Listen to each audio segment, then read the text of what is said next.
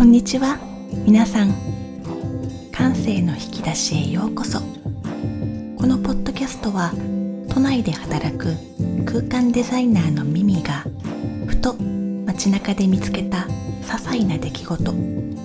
あ綺麗だなーって思ったことなど言葉にまとめて記録しています。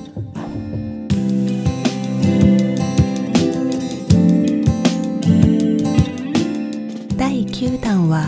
アートと座禅。第1弾の自己紹介で述べましたが私はアート鑑賞が好きです。休みの日は美術館やギャラリーに行って気になった作品をじっくり鑑賞しています。かれこれ10年東京をはじめ日本各地海外旅行の際も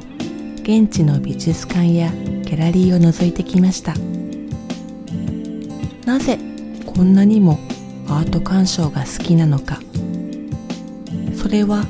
美術館やギャラリーで鑑賞すること自体が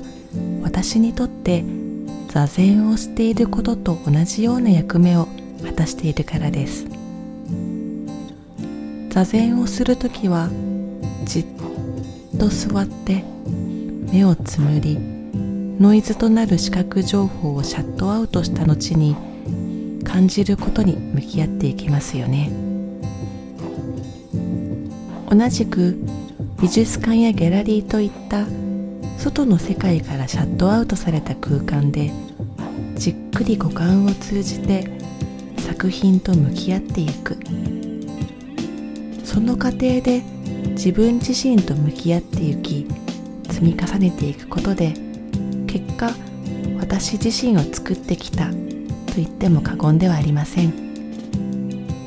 次回からはつい最近もしくは過去に行った展示の中で思ったことまとめていこうと思います。普段美術館やギャラリーに行かない人でもあ行ってみようかなと思えてもらえたら幸いです。それではごきげんよう。